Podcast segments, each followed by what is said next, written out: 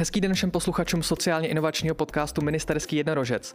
Moje jméno je Petr Havlíček a dnešním hostem je Lucie Maťátková, PR specialistka z organizace Volonté, která měla na starost advokační práci v projektu zaměřeném na vězně Good Lives model.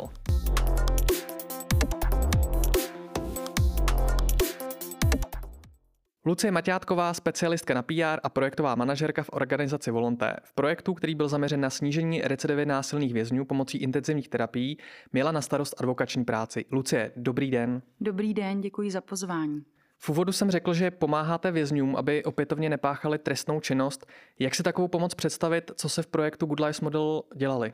Projekt Good Lives model byl unikátní jednak svým rozsahem, protože v rámci GLM ti vězni musí absolvovat celkem 240 hodin terapii, což i třeba pro normálního člověka je opravdu jako velké množství hodin. Takže ti vězni byli v rámci toho projektu rozděleni na kontrolní a intervenční skupinu právě proto, abychom mohli sledovat a zkoumat tu účinnost, jestli ten program skutečně funguje a samozřejmě s jakými výsledky. V advokační zprávě píšete, že jste upravili některé z počátečních dílčích cílů a plánovaných postupů, které byly na počátku nastaveny, a to díky nově nabitým poznatkům a zkušenostem během samotné realizace projektu. Jaký byl váš počáteční předpoklad a co jste museli změnit a proč? Hlavním předpokladem bylo, že to téma vězeňství jako obecně bude například ta média zajímat, že budeme sdílet různé jako odborné články, reportáže, rozhovory.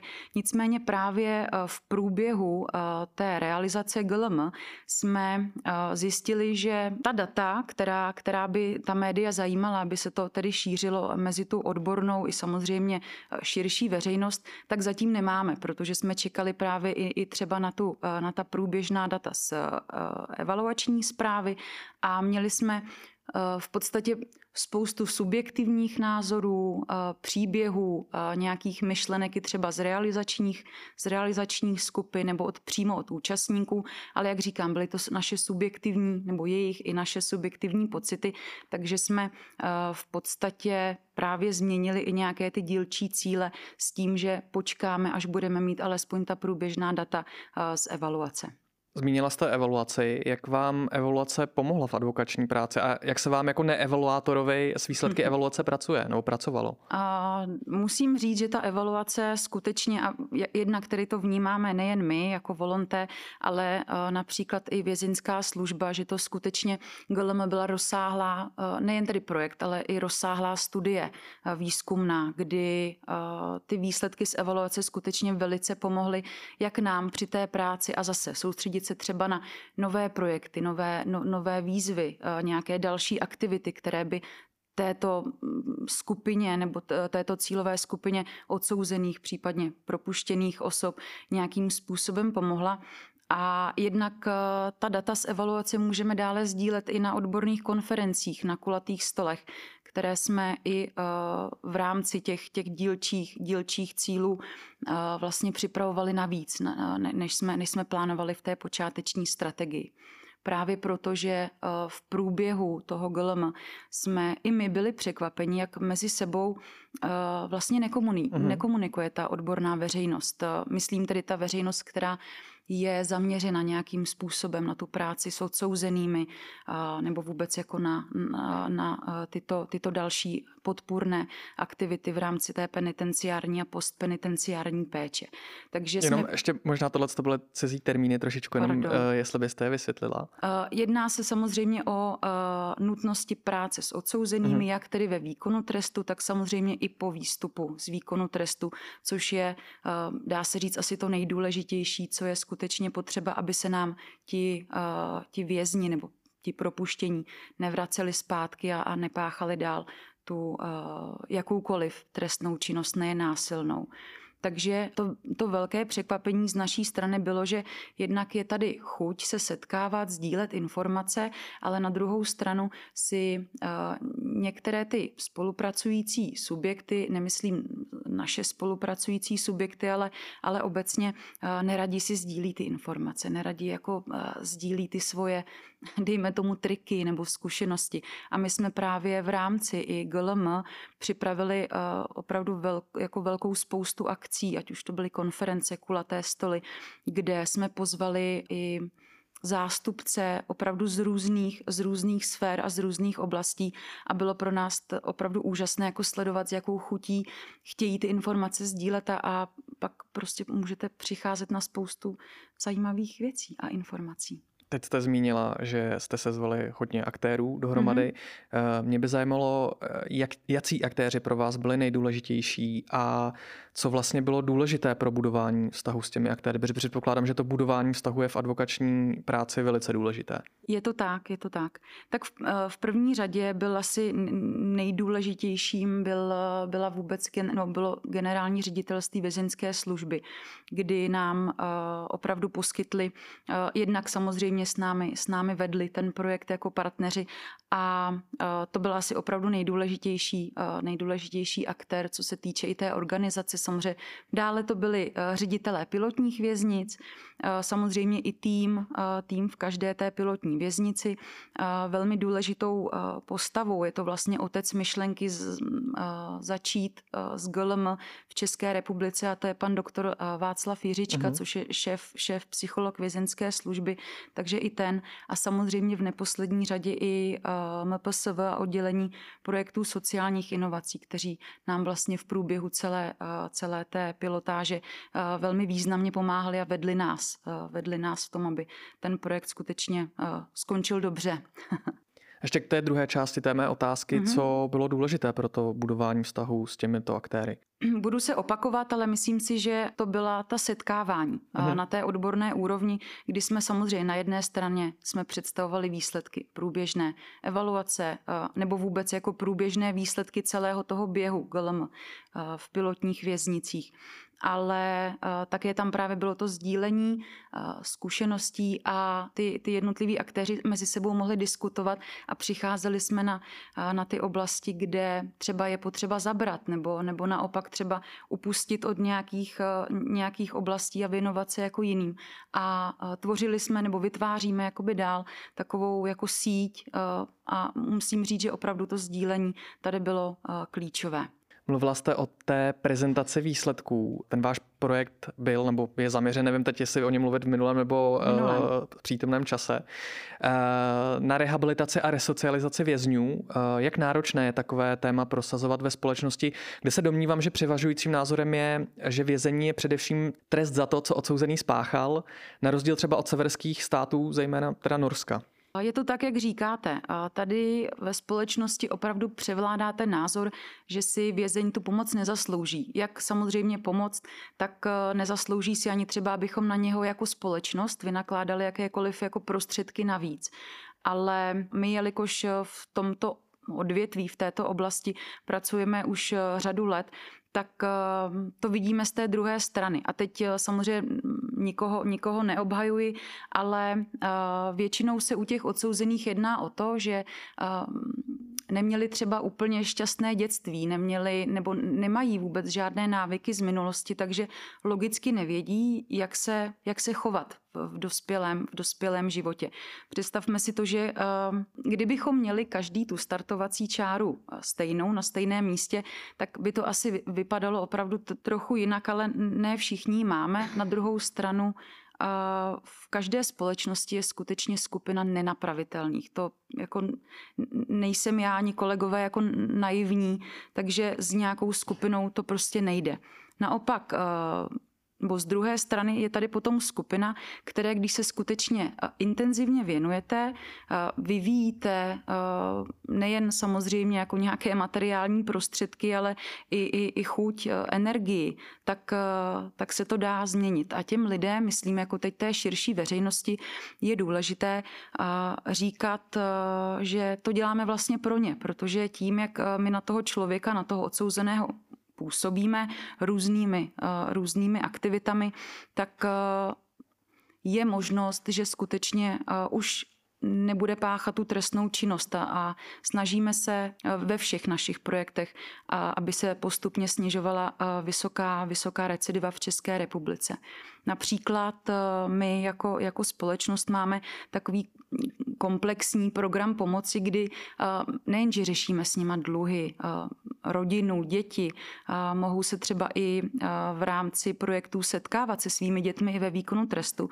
Ale právě jste se ptal, co je to ta postpenitenciární péče, tak to je to, že pokud ten člověk vyjde z vězení po nějaké delší době, a víme, že GLM je pro násilné trestné nebo odsouzené za násilnou trestnou činnost, takže tam většinou ti odsouzení jsou delší dobu. Tak oni vyjdou ven, nemají práci, nemají bydlení, nemají rodinu, nemají kam se vrátit. A nejen my, ale spousta organizací i jako našich partnerských jim tu práci zařídí, zařídíme ubytování a dál se jim věnujeme tak, aby skutečně ti lidi zůstali na svobodě a nevraceli se.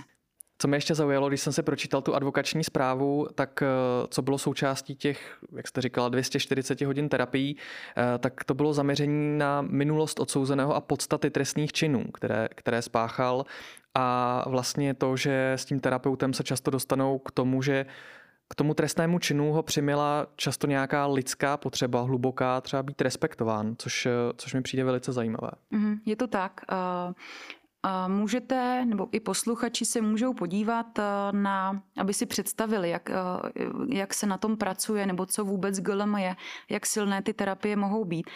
Tak my jsme už nad rámec projektu vytvořili internetovou stránku www.goodlivesmodel.cz, kde se můžou podívat i na kompletní manuál, který byl připraven a vydán.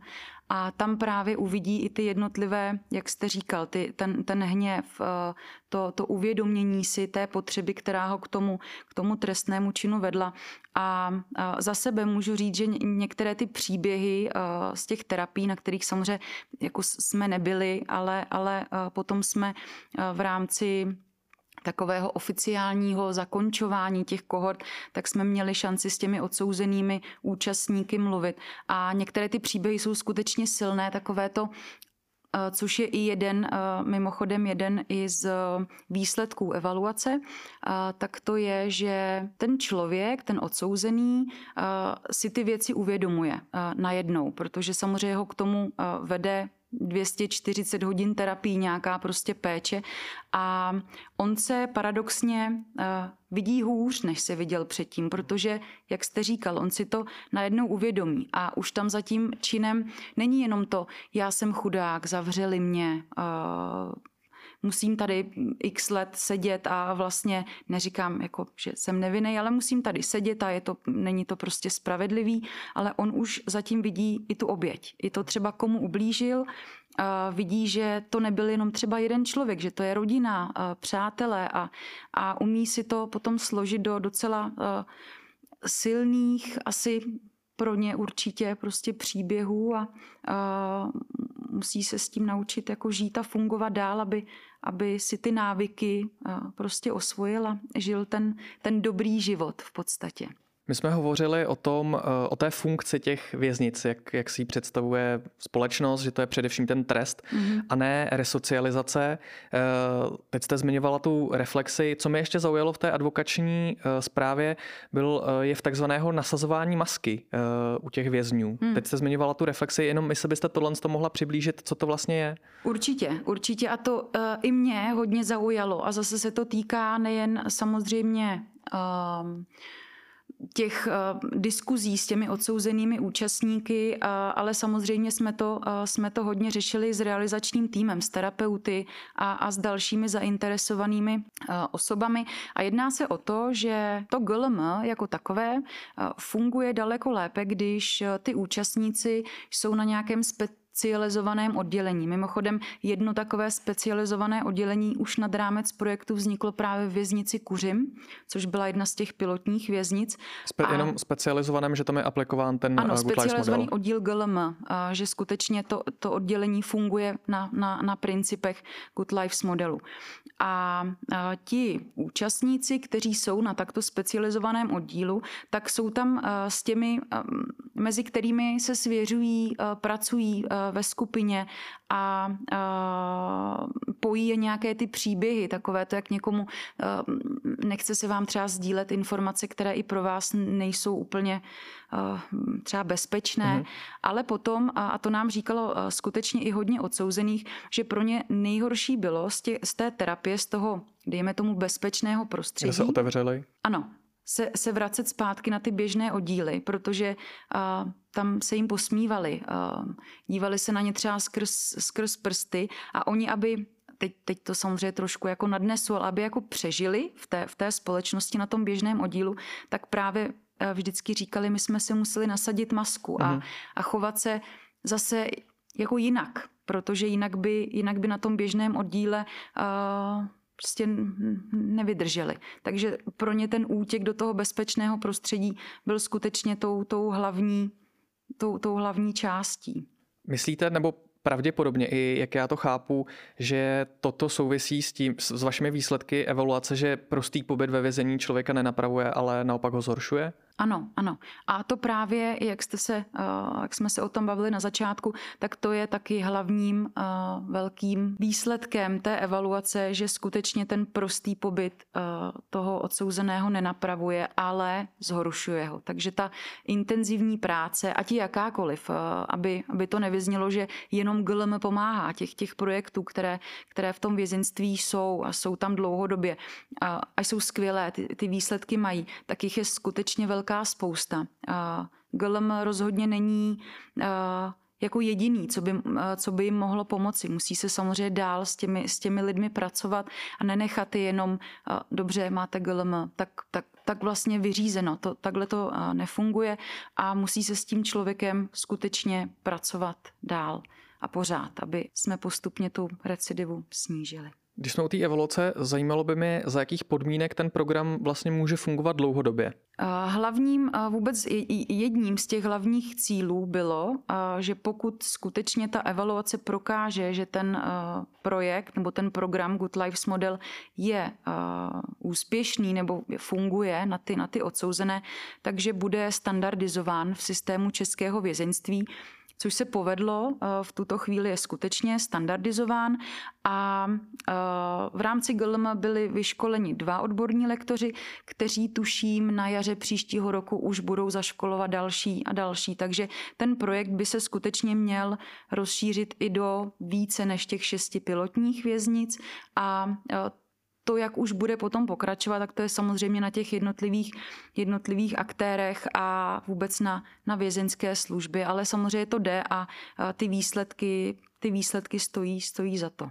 Je tedy možné, aby se program GLM rozšířil do všech věznic, nebo jak jste zmiňovala tu podmínku toho, že by tam měly být nějaké speciální GLM oddělení, tak to je takovou jako nepřekročitelnou podmínkou toho, aby to mohlo být ve všech věznicích? No, tato otázka by asi spíš byla na někoho z generálního ředitelství vězeňské služby, ale za sebe nebo za nás můžu říci, že nějaké překážky to samozřejmě má. Určitě jednak i třeba uspořádání té věznice, jak jste říkala, by tam byl nějaký jako prostor, a dále potom i samozřejmě personální obsazení, protože skutečně ten projekt jako takový byl náročný nejen pro ty odsouzené, ale hlavně pro ty zaměstnance věznic, ty terapeuty, protože většinou to skutečně třeba dělali ve svém volném čase nad rámec své práce. Několikrát jsme tady zmínili těch 240 hodin terapie, což je obrovské množství hodin a dokážu si představit i v kontextu cen za psychoterapeuty, že to může být velice drahé.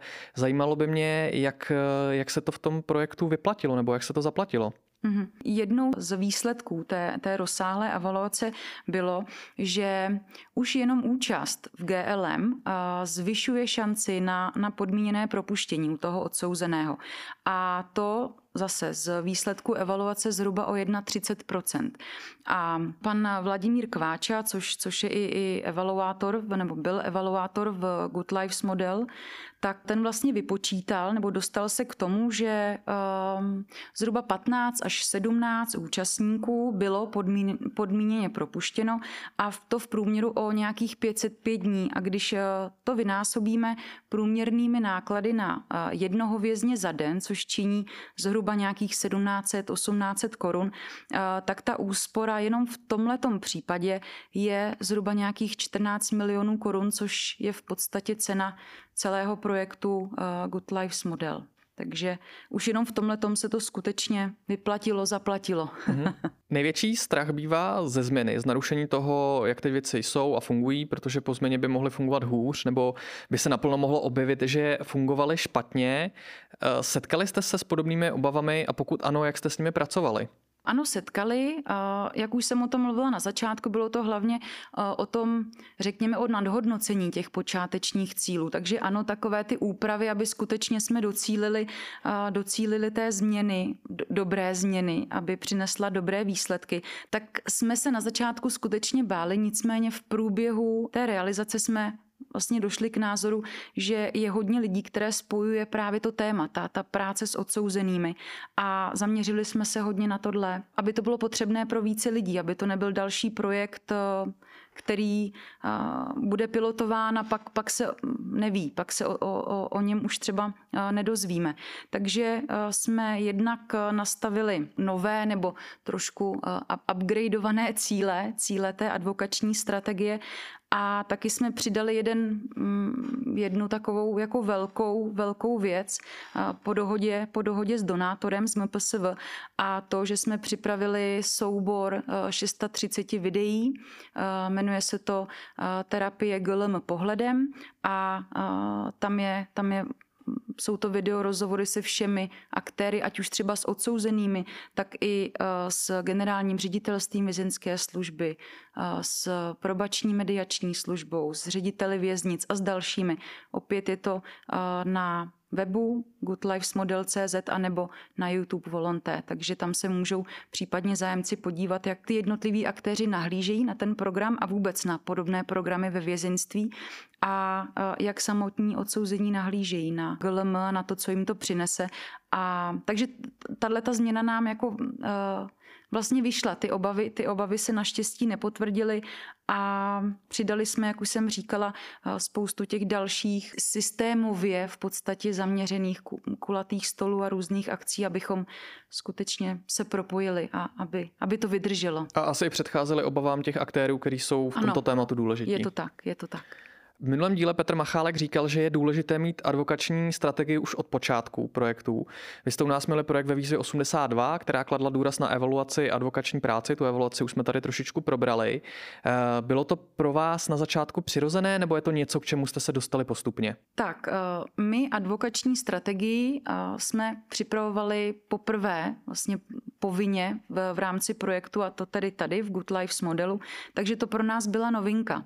Samozřejmě, jak se k tomu postavit, jak vést nebo jak nastavit ty cíle, vůbec i tu spolupráci s aktéry. Takže ano, bylo to hodně těžké, ty začátky byly skutečně těžké, to přiznávám, jako advokační pracovník v tomto projektu, ale myslím, že jsme se s tím natolik popasovali, že i s kolegy jsme řešili, že ta advokace je tak důležitý prvek v těch projektech, že i interně ji budeme nastavovat postupně, samozřejmě i v dalších projektech, protože se nám skutečně potvrdilo, že je prostě klíčová, aby nějakým způsobem smysluplně ten projekt jste vedl a abyste skutečně upozorňoval na ty dané otázky, na ty oblasti, které je potřeba řešit. Takže ano. Petr Machálek taky zmiňoval, že advokační fórum pomáhá organizacím právě s tou advokační strategií.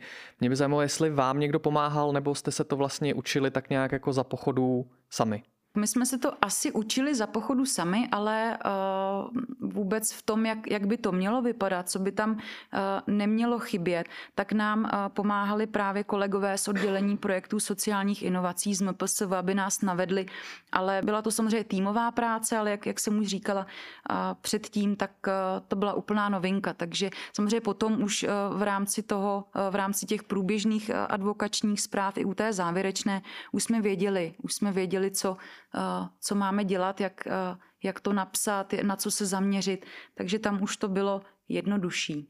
Teď jsem se ptal na to, kde jste vlastně byli na začátku, teď možná přejdeme na úplný konec toho projektu. Čeho jste advokační prací dosáhli a co byste označila jako nejdůležitější? Tak za mě úplně nejdůležitější, a myslím, že i za kolegy, a zmiňovala jsem to tu několikrát, je, že jsme začali propojovat ty jednotlivé sektory, které jakýmkoliv způsobem řeší tu práci s odsouzeným. Jak jste zmiňovala, že spolu nekomunikují? Ano. Takže to jsme nějakým způsobem začali propojovat a zase nejsme jediní. Těch organizací, které podobné aktivity, akce dělají, je velká spousta. Takže to je hlavní takovým naším úspěchem. A taky, jak jsem mluvila i o tom souboru těch 630 videí terapie GLM pohledem, tak to je tím dalším výsledkem, protože to tu zůstane. Lidé se na to mohou podívat a dalším takovým naším výsledkem bylo, že my jsme třeba na začátku nebo v průběhu GLM byli velmi překvapeni, že to zajímá i třeba soudce, takže zase nad rámec těch původních stanovených cílů jsme navštívili jednak okresní soud Kladno a okresní soud Brno-Venkov. Opět některé z těch pilotních věznic spadají pod tyto soudy a bylo velice zajímavé zase přijmout do té naší jako skupiny pracovníků s těmi odsouzenými právě i ty zástupce z těch soudů nebo probrat s nimi ty informace, které třeba oni nevědí, protože si třeba neuměli představit, jak některé projekty jsou třeba pro ty odsouzené náročné, kolik hodin třeba ti musí strávit. A zase nemluvím jenom o GLM, ale obecně o těch třeba dlouhodobějších projektech ve věznicích.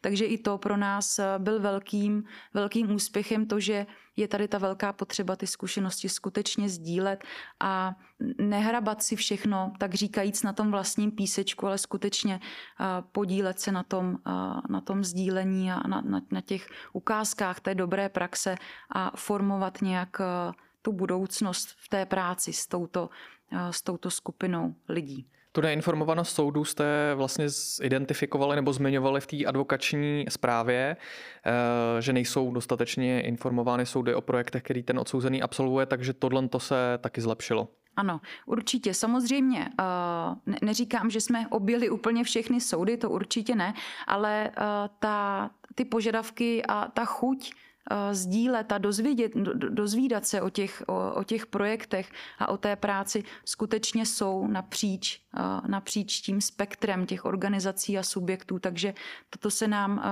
do jisté míry skutečně podařilo nad očekávání oproti těm prvotním stanoveným cílům. Asi potvrdíte, bavil jsem se o tom v minulém díle, že ta advokační práce není pouze o tom, že přijdeme jednou za nějakým aktérem, tomu ukážeme prezentaci a myslíme si, že je hotovo. Ano, to potvrzuje. Je to skutečně docela náročná práce, ale skutečně za sebe můžu říct, že když se do toho člověk, tak říkajíc, jako položí a skutečně to řeší trošku jako z rozsáhlejšího pohledu, tak se to na konci vyplatí, protože opravdu přijdete na věci nebo dovede vás to i tam, kde na začátku byste si říkal, tam asi jako nedojdeme nebo to se nám nepodaří, tak skutečně ta advokační práce není na chvíli, ale ty výsledky se dostaví. A to vlastně, že jste dosáhli nějaké systémové změny v tom, že ten projekt, který byl u nás financován jako pilotní, tak se teď šíří do více věznic a uvidíme třeba za pár let, v kolika věznicích bude. Mám ještě poslední otázku. Zmiňovali jsme tady, jak byly jako začátky s tou advokační strategií, jak jste se sami učili. Co byste doporučila organizacím, které chtějí prosazovat svá řešení a měnit jimi systém? Co bych doporučila? Tak jak už jsem říkala, vést si asi takové ty lehce třeba i naivní cíle. Můžeme si skutečně na začátku myslet, že toho a toho nemůžeme nikdy jako docílit, ale skutečně vést si cíle, obměňovat je, nebát se je obměňovat a říct, dobře, tohle nám třeba úplně nevyšlo, nebo měli jsme to nadhodnocené. Co jsou třeba ty naivní cíle, když o nich mluvíte, jenom pro představu v kontextu vašeho projektu? Ano, tak u nás to třeba byla ta chuť těch médií ty příběhy sdílet. To úplně je pravda, že nám do toho samozřejmě během té pilotáže trošičku vletěl covid. Takže tam se měnilo spoustu věcí, ale za nás bylo naivní to, že byť ta oblast vězeňství samozřejmě jako táhne v úvozovkách, tak jsme to neměli podložené čísly a teď zpětně si říkám, ano, tak samozřejmě nikdo vám nepřevezme prostě článek o vašich, nebo mých ne, ale o subjektivních pocitech těch aktérů. Takže jsme čekali na ta průběžná čísla z evaluace a samozřejmě ano, už o to potom byl zájem, protože to je skutečně něco, co v českém vězeňství chybělo. A takže to, ty naivní cíle, nebát se to přiznat a skutečně asi jako nebát se skutečně jako mířit víc s těmi svými plány a nebýt tak třeba úplně jako při zemi. Mhm. To se nám, myslím, v tomhletom případě vyplatilo, i když to bylo náročné, ale dostáváme ten projekt a vůbec, nejenom ten projekt, ale tu potřebu pomáhat, bojovat proti předsudkům, snižovat recidivu, tak dostáváme nejen samozřejmě k odborné veřejnosti, což je klíčové pro ty systémové změny případné, ale i k té širší veřejnosti a snažíme se skutečně, aby prostě ty předsudky měli samozřejmě, ale v nějaké jako menší míře, aby viděli, že každý ten člověk jako není stejný a jak už jsem mluvila na začátku, každý tu startovací čáru prostě má jinde. Takže stanovit si ambici a hledat k ní cestu. Ano, je to tak. Ještě jste zmínila jednu věc, která mi přijde zajímavá, to jsou předsudky. Určitě v rámci advokační strategie pracujete se sociálními médii. Máte tam nějakou strategii, máte třeba předpřipravené odpovědi na nějaké předsudky, které na těch sociálních sítích od uživatelů mohou zaznít? Tak, předpřipravené odpovědi nemáme, nicméně ukazujeme jim naši práci. Naši práci v tom, že pomáháme, pořád se snažíme hledat jiné a jiné aktivity. Například teď jsou třeba velmi populární i dětské dny, kdy skutečně pro ty odsouzené rodiče, ať už je to matka, otec, tak zařizujeme to setkávání s těmi dětmi a posouváme zase tu práci dál a dál. Ale nejenom my, těch organizací, kteří takto pracují, je celá řada. Například A-GIGA, Žlutá stužka, Šance Pro. To jsou společnosti, se kterými společně proti těm předsudkům bojujeme, jak samozřejmě na sociálních sítích, tak i potom před tou širší veřejností. Takže nemáme nic připraveného na sociálních sítích, ale snažíme se pořád ukazovat, že ta práce má smysl a ukázat to, jak je složité třeba někdy tu práci vůbec jako dělat, protože to není úplně jako jednoduché třeba na psychiku, ale ty výsledky to prostě má a aby se nám ty lidé nevraceli zpět do vězení, tak samozřejmě to je věc, kterou asi ta společnost podle mého názoru potom ocení daleko jako víc, že prostě nebudou páchat trestnou činnost a budou slušní občané. I u nás na sociálních inovacích se snažíme s vámi bojovat proti předsudkům se Žlutou stužkou. Každý rok v červnu běháme Yellow Ribbon Run z věznic, různých věznic, což je skvělá příležitost vlastně jak pro nás, tak pro vězně. Lucie, děkuji za váš čas, který jste si udělala pro podcast Ministerský jednorožec a doufám, že až se uvidíme příště nebo se setkáme třeba tady znova v podcastu, tak Good Lives model bude ve více věznicích a že se na tom ušetří i nějaké peníze a vězni budou mít kvalitnější život a nebudou páchat recidivu. Ano, děkuju za pozvání a mějte hezký den. Díky. Jsme na konci dílu, který nám přiblížil advokační práci v projektu, který pracuje se stigmatizovanou skupinou osob. Děkujeme, že nás posloucháte a moc nás těší, že je vás stále víc. Sledovat nás můžete i na webu a Facebooku Podporujeme inovace. Příjemný den přeje Petr Havlíček.